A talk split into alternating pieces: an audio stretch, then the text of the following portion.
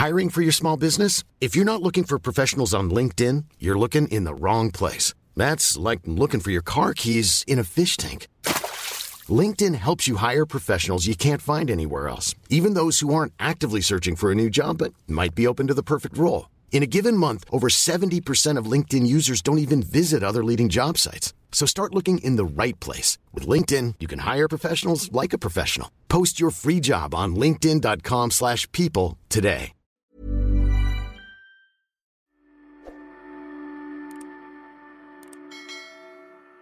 Hello, Sir Jupiter. Itago niyo na lang ako sa pangalang Edward. Taga rito sa Tagum City, Davao del Norte. Isa po akong rider ng isang sikat na food delivering service. Di ko na lang sasabihin ang pangalan ng kumpanya para iwas issue. May kinalaman po sa trabaho ko itong ikikwento ko. Nitong Enero 2023 lang din ito nangyari. Pangkaraniwang takip silim po noon. Dagsa ang orders lalo't maghahapunan na. Latang-lata na rin ako, gawa ng maghapong pagod at init ng panahon. Idagdag mo pa ang pasaway ng mga customer. Alam niyo na po, yung mga malalabo magbigay ng locations. Matatagal lumabas para kunin ng delivery at yung mga gumagawa ng mga prank orders. Nakapang-iinit ng ulo. Sayang sa pagod, oras at gasolina. Higit sa lahat, nababawasan ang naiuwi ko sa pamilya ko. Lalo kapag abunado. Pasensya na po sa konting reklamo, pero binibigyan ko lang kayo ng konting paglalarawan sa pinagdadaanan naming mga riders sa araw-araw. Baka sakali lang, maunawaan ninyo ang naging reaksyon ko nang matanggap ang isang kakaibang order noong gabing yun. Dalawang order ng liempo. May nakalagay na note. Tadta rin daw sa maliliit na piraso ang karne kasi hindi raw makanguya ng maayos. Masakit daw kasi ang ngipin at panga. Gawa ng pambubugbog ng mister. Saglit na nagngalit ang mga bagang ko. Nagkamot ng batok sabay buga ng malutong na mura sa hangin. Sir Jupiter, alam ko na yun eh. Ganoong ganoon ang galawan ng mga nampaprank sa amin. Umaaktong kawawa. Kung baguhang rider ka, talagang mababahala ka at posibleng maapektuhan ang daloy ng trabaho mo. Halimbawa, mapipilitan kang unahin yung isang customer kasi mukhang nasa alanganing kalagayan. Isasantabi mo ngayon yung iba pa na dapat sana inuna mo. Tapos pagdating mo, malalaman mo na lang na prank lang pala. Wala naman talagang emergency o mas malala. Fake order at hindi magbabayad. Kaya hindi ko na gaanong inisip yung kakaibang order na yun. Basta pumunta lang ako sa store kung saan ko kukunin ang liempo. Pagdating ko, sobrang busy ng store. Maraming mga riders na nakapila at halatang aligaga ang mga tindera. Sinabi ko yung order number ko sa isang tindera at tiningnan naman niya sa device nila. Kumunot ang noo ng tindera. Saka napalingon ulit sa akin. Parang may gustong sabihin. Agad ko namang sinabing huwag nang pansinin yung note kasi malamang nga na prank lang yun. Subalit umiling-iling ito. Tsaka sinabihan akong, Kuya, paano kung totoo? Hiwain ko na lang ng maliliit na piraso tong karne para sigurado. Sir Jupiter, bumagting ang tenga ko. Sabi ko, hiwain na lang niya sa usual na paraan yung liyempo para makasibat na ako at ma-deliver ko na. Kaso ayaw niyang makinig. Iniwa niya ito sa maninipis at maliliit na peraso tapos patuloy pa akong sinesermonan. Sabi niya, prank na raw kung prank, pero mabuti nang maging sigurado. Kasi paano nga naman daw kung talagang seryoso yung kalagayan ng customer? Dapat pangaraw, i-report ko na sa pulisya. Hindi ko na lang po siya sinagot kahit napipikon na ako sa mga sinasabi niya. Pagkaabot niya ng order, padabog ko itong hinablot tsaka agad na umalis. Naisip ko pa rin noon, prank order talaga yun, Sir Jupiter. Kaya ang ginawa ko, inuna ko muna yung ibang dalawang order na galing sa parehong store Tsaka ako pumunta sa location ng kakaibang customer. Hindi naman po ako nahirapang hanapin yung lugar. Kasi may sari-sari store na nakalagay sa address. Pagdating ko, sarado yung sari-sari store. Kaya tinawagan ko na lang ang customer. Sa unang tawag, hindi po sumagot. Sa ikalawa, sumagot ngunit hindi nagsasalita. Naririnig ko lang ang mabibigat pero mababagal at sunod-sunod niyang hininga. Dinig ko ring may umiiyak na bata pero di ko maintindihan ang sinasabi. Kumukulo na ang dugo ko noon, Sir Jupiter. Pinipigilan ko lang para hindi ko masigawan ang customer. Sa halip nagmakaawa akong sana kunin at bayaran na niya ang order. Kaso, salita lang ako ng salita pero hindi naman siya tumutugon. Hanggang sa naputol na po ang tawag. Doon ako napamura ng malutong. Mukhang nabiktima nga ako ng prank. Lumingali nga ako tsaka naisip kong kumatok sa saradong tindahan. Baka sakaling may nakakakilala ng pangalan o kahit ng number man lang na nakarehistro sa order. Ilang minuto rin akong kumatok, Sir Jupiter. Naghintay. Hindi ko naalintana ang mga nagkakagulong mga tao sa may looban. May kanto po kasi malapit sa tindahan tapos may kumpulan ng mga taong nag-iingay doon. Base sa naulinigan ko, may patay raw pero hindi ko na pinansin. Hindi naman kasi ako binabayaran para makiusyoso. Paalis na sana ako nang may nakita akong babaeng paika-ikang naglalakad galing doon sa kanto. Napatitig ako sa kanya Takaw pansin kasi ang napakagulo niyang itsura. Buhaghagang buhok at bagyang punit ang bestidang dilaw. Sasampa na sana ako sa motorsiklo ko nang biglang kumaway siya sa akin. Tinuro ko ang sarili ko habang nakatingin sa kanya.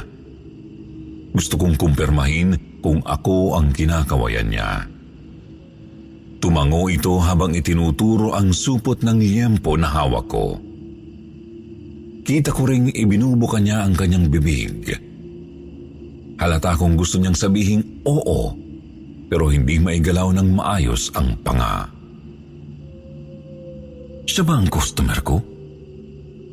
Siya ba ang nagsasabing binubugbog ng mister kaya hindi makanguya ng maayos? Nalintikan na Mukhang tama ang sermon sa akin ng tindera doon sa store. Ilang saglit lang akong natigilan habang nakatitig lang siya sa akin. Nang matauhan, lumapit ako at inabot sa kanya ang supot ng liyempo. Inabot naman niya sa akin ang bayad sabay sabing, para sa amin ng mga anak ko. pilit siyang ngumiti, Sir Jupiter. Napakamot naman ako ng batok at bahagyang napayuko. Feeling guilty kasi at nahihiya rin. Pagkatapos, hindi ko na alam kung anong nangyari. Basta, bigla na lang siyang naglaho sa harap ko. Nagpalinga-linga ako para hanapin yung babae. Nakaramdam din kasi ako ng bahagyang pagkabahala. Hindi kasi talaga maayos ang kalagayan niya e tapos uuwi siya sa kanila. Paniguradong naghihintay sa kanya doon ang hayop niyang asawa. Malamang bubugbugin na naman siya kahit walang dahilan. Huling deliver ko naman na yun noong gabing yun. Kaya minabuti ko na lang na makabawi kahit papaano. Kakalingalinga ko, napukol ang tingin ko sa may kanto. Naroroon pa rin ang kumpulan ng mga tao. Meron na ring police mobile at ambulansya ng public hospital. Kita kong may kinakalad ka ng mga pulis na isang lalaki. Isang tingin pa lang, mukhang hindi talaga yun gagawa ng matino. Pagkatapos nakita ko yung mga medic na may binubuhat na stretcher, dumako ang paningin ko sa nakaratay at halos malaglag ang pangako nang makita kong nakasuot ito ng bestidang dilaw. Kung ano ang suot ng babaeng pinaghatiran ko ng liyampo, yun din ang suot ng nakaratay sa stretcher. Sinubukan kong lumapit at nakumpirma kong siya nga mismo yun.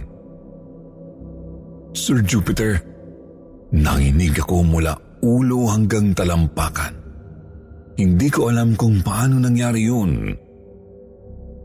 Kanina pa nagkakagulo ang mga tao, ibig sabihin, Kanina pa nila pinagkakaguluhan ng nasabing babae. Eh, sino yung lumapit sa akin at kumuha ng liyampo? Hindi ko na napigil na makiusyoso. Nagtanong ako kung saan ang bahay ng babae. Hindi naman ganoon kalayo mula sa kanto, kaya nakita ko agad. Sumilip lang ako sa kanilang bintana tapos umalis na rin ako nang makita kong naroroon nga ang supot ng liyempo sa kanilang mesa.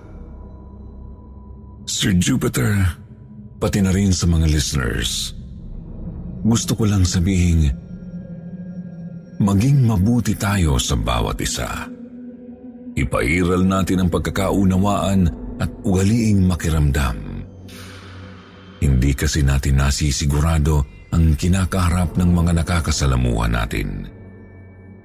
Kaya mas mabuti nang magbigay tayo ng kahit konting pasensya man lang. Hindi ko ito sinasabi para mangonsensya ng mga customer ng delivery services ha.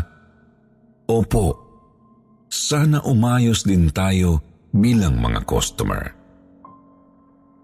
Kasi hindi madali ang buhay naming mga rider. Pero sinasabi ko ito kasi minsan hindi tumatama ang akala natin sa ibang tao. Mas mabuti nang maging mabuti kaysa magising na lang na nagsisisi. Hanggang dito na lang po, Sir Jupiter. Edward ng Tagum City.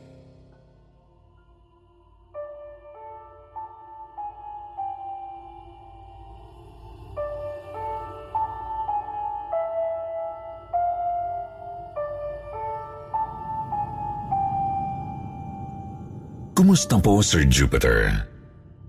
Good morning, good afternoon at good evening din sa inyong mga listeners saan mang dako ng mundo. Tawagin niyo na lang akong Mario. Tagapasay po ako. Isa po akong dating driver sa isang kilalang ride-sharing service. Yung bang may booking app para sa mga pasahero tapos may mga private car sa mga drivers bilang mga taxi. Yun po ang hanap buhay ko noong bago pa mabangga ang kotse ko. at naaksidente po ako dahil sa isang multo na naging pasahero ko sa may C5. Sir Jupiter, dati pa lang, naririnig ko na yung mga multo at maligno na nagpapakita sa kalsada. Pinakasikat yung babae sa Balete Drive na kilalang kilala na po nating mga Pinoy. Tapos may mga naririnig din akong bulungan ng mga This Mother's Day, celebrate the extraordinary women in your life with a heartfelt gift from Blue Nile. Whether it's for your mom, a mother figure, or yourself as a mom, find that perfect piece to express your love and appreciation. Explore Blue Nile's exquisite pearls and mesmerizing gemstones that she's sure to love. Enjoy fast shipping options like guaranteed free shipping and returns. Make this Mother's Day unforgettable with a piece from Blue Nile. Right now, get up to 50% off at BlueNile.com. That's BlueNile.com. Hey, I'm Ryan Reynolds. Recently, I asked Mint Mobile's legal team if big wireless companies are allowed to raise prices due to inflation. They said yes. And then when I asked if raising prices technically violates those onerous two year contracts, they said, What the f are you talking about, you insane Hollywood ass? So to recap, we're cutting the price of Mint Unlimited from $30 a month to just $15 a month. Give it a try at mintmobile.com slash switch. $45 upfront for three months plus taxes and fees. Promo rate for new customers for limited time. Unlimited more than 40 gigabytes per month. Slows. Full terms at mintmobile.com. kapwa ko tsuper na meron din daw multo sa mga accident-prone highways ng Maynila. EDSA, Commonwealth, Quirino, kahit alin daw dyan, basta kapag maraming aksidente, asahan na raw na marami talagang mga ligaw na kaluluwa sa lugar. Pero sa totoo lang po, hindi talaga ako naniniwala sa mga multo sa mga highway, Sir Jupiter. Basta, hindi ako naniniwala sa kahit anong paranormal activities. Mapamulto man yan, aswang, o engkanto. Nasa isip ko noon, may aksidente kasi may kapabayaan. Pwedeng may kapabayaan sa pagkakagawa ng mga kalsada. Kumbaga, palpak na construction o di naman may kapabayaan sa mga drivers o pedestrians. Paniniwala ko, yung mga multumulto na yan palusot na lang ng mga naaaksidente para hindi masabing tao naman talaga ang may kasalanan. Pero yun nga po, wala eh. Napatunayan kong mali ako.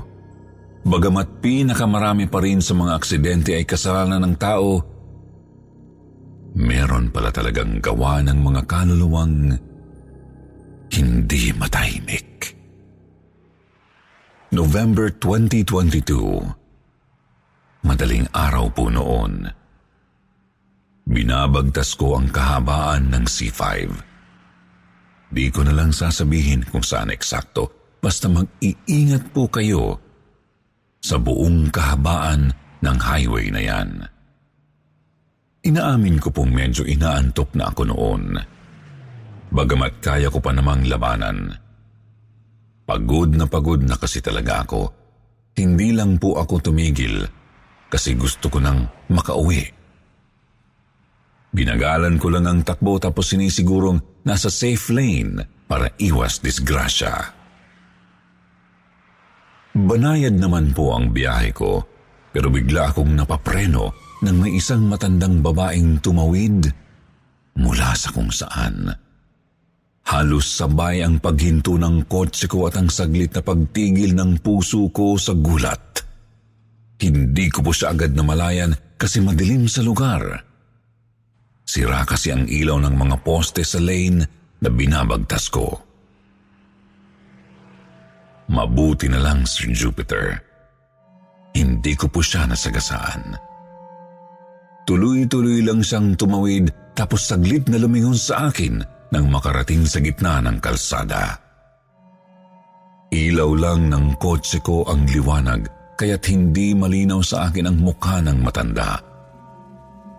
pero naaaninag ko ang pula niyang alampay at kupas na pantalong maong. Nang tumawid na siya papunta sa kabilang dako ng kalsada, natauhan akong bawal palang tumawid banda roon. Tinamaan ka nga naman ng magaling. Buti na lang talaga't nakapagpreno ako agad. Kung hindi, siguradong nagulungan ko na ang pasaway na matandang yun. May karatula na ngang bawal tumawid na kamamatay talagang tumawid pa rin. Napikon ako at iniisip na kung gustong magpakamatay, huwag man damay ng nananahimig na tsuper. Nawala na po ang antok ko dahil sa nangyari. Idagdag pa ang nervyos at pagkapikon. Daig ko pa nga po ang nalunod sa kape. Nagpatuloy akong nagmaneho at may mangilang-ngilang sirang streetlights pa rin akong nadadaanan. Ilang minuto pa, napapreno na naman ako ng malakas. Sabay na sabay ang napakalutong kong mura at pagsagitsit ng gulong ng kotse ko. May nakita na naman kasi akong tumawid ng bigla at kagaya noong una.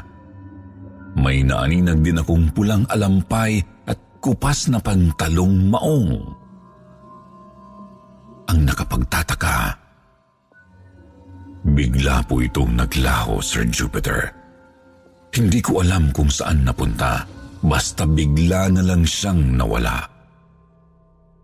Bumaba ako ng sasakyan para tignan kung nabangga ko ba pero wala naman po.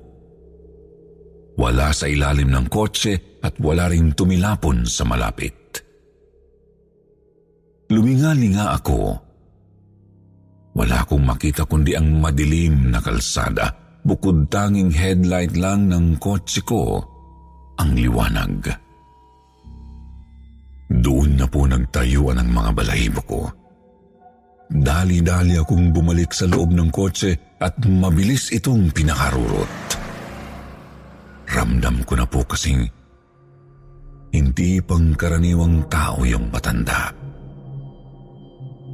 Paano naman po kasi nangyaring dalawang beses ko siyang nakasalubong at bigla siyang nawala, di ba?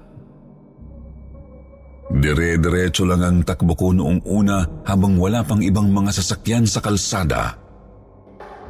Naglalaro sa isip ko kung totoo po ba talaga ang nakita ko noong ikalawa kong hinto. Baka naman kasi guni-guni ko lang dala ng antok. Nang may makita akong ibang kotse, natauhan na ako at napatingin sa side mirror ko. Sir Jupiter, nanlaki po ang mga mata ko nang mahagip ng tingin ko ang matandang babae naruroon sa likurang upuan ng kotse ko, nakayuko at tuwid ang likod habang nakaupo. Kumpirmado hindi guni-guni ang nakita ko at hindi nga pangkaraniwang tao ang nakaharap ko. Binalik ko ang tingin sa daan, umastang hindi ko siya napansin. Pinilit kong baliwalain ang nakapangingilabot na hanging umahalo sa lamig ng aircon. Pinilit kong magmukhang kalmado lalo kapag nakikita ko siya sa mga salamin ng kotse kahit pa nanginginig na ako. Tuloy-tuloy lang ako. Mayat maya napapalunok ng laway. May dadaanan ulit akong mga posting walang ilaw.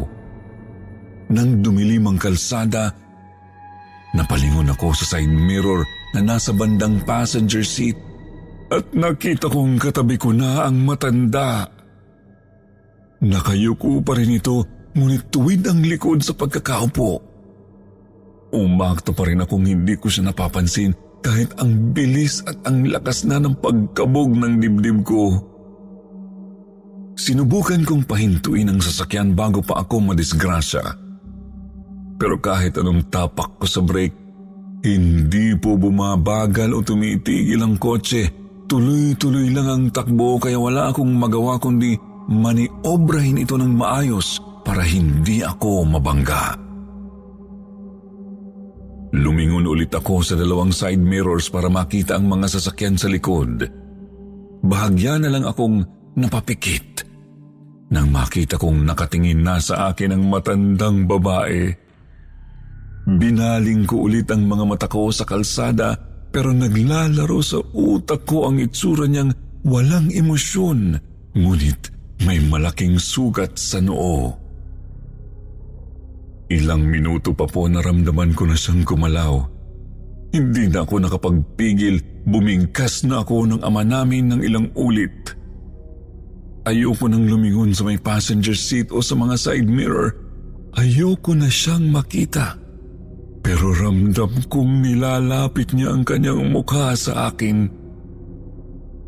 Bigla pong may bumusina sa may likod. Bilang natural na reaksyon, napalingon ako sa kanang side mirror at bumungad sa akin ang kanyang mukhang ilang pulgada na lang ang layo mula sa mukha ko.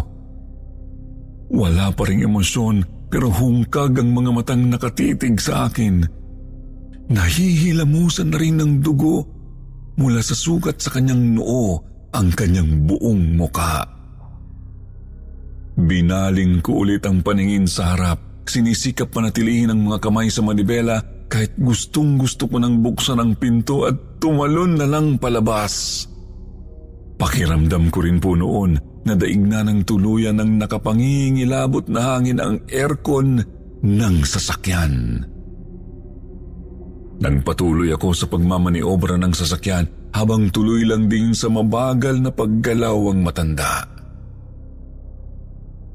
Unti-unti niyang iginalaw ang kanyang ulo papunta sa mismong harap ng mukha ko hanggang sa tuluyan na itong humarang sa nakikita ko sa windshield. Pilit pa rin po akong nagkukunwaring hindi siya nakikita pero alam kong hindi na ito umuobra. Pinipilit ko ring panatilihin ang kotse sa tamang lane sa pamamagitan ng pagsulyap sa salamin ng pinto. Bagay na napakahirap gawin kasi nakakikilabot talaga ang titig niya sa akin. Makalipas ang ilang saglit, dahan-dahang binuka ng matanda ang kanyang bunganga. Bungangang kita kong puro kadiliman ang nasa loob. Kadilimang pakiramdam ko nilalamon ako ng hindi isinusubo. Lumaki pa ng lumaki ang pagbuka nito hanggang sa purong kadiliman na lang ang nakikita ko. Napapikit na lang ako. Hindi ko alam kung gaano katagal basta tuloy-tuloy lang ako sa pananalangin habang pinapanatili ang mga kamay sa manibela. Ilang saglit pa po, naramdaman kong umaangat ang kotse kong mabilis pa rin ang takbo. Napadilat ako at nakitang wala na ang matanda. Lumingon-lingon wala na talaga siya sa buong kotse, subalit napansin kong humaharurot na pala ako papaakyat ng flyover. Anak ng tokwa, hindi ko na nakontrol ang sasakyan nang makarating sa bandang itaas. Nawalan ng kontrol, sumagitsit ang gulong at sumalpok sa may kaliwang railings. Nang magising ako, nasa ospital na po ako, Sir Jupiter. Masakit ang buong katawan at balina ang kaliwang binti. Sinubukan kong ipaliwanag sa mga tao ang naranasan ko pero walang naniwala sa akin.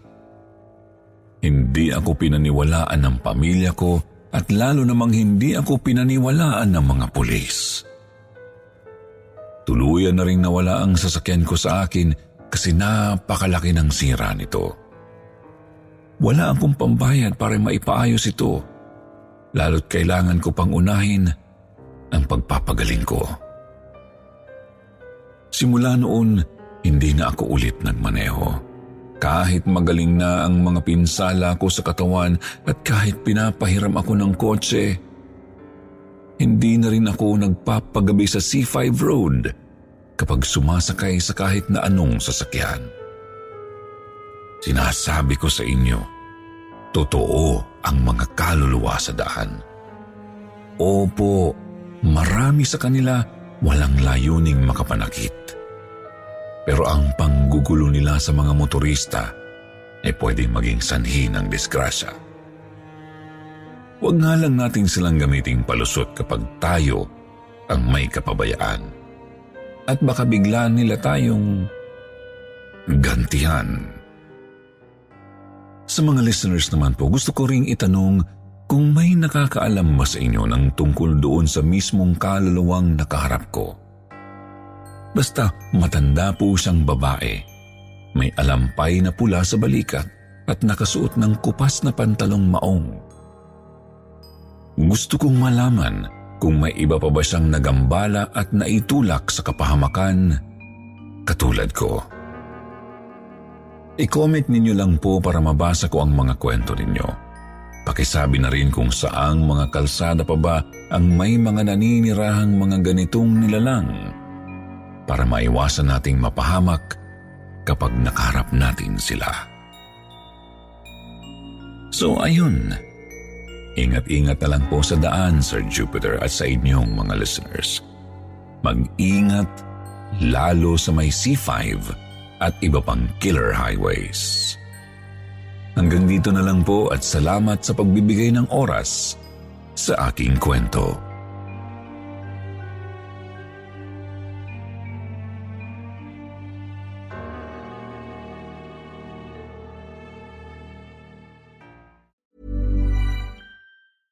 Planning for your next trip?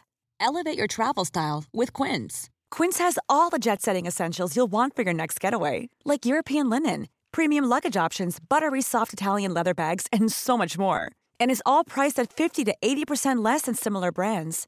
Plus, Quince only works with factories that use safe and ethical manufacturing practices.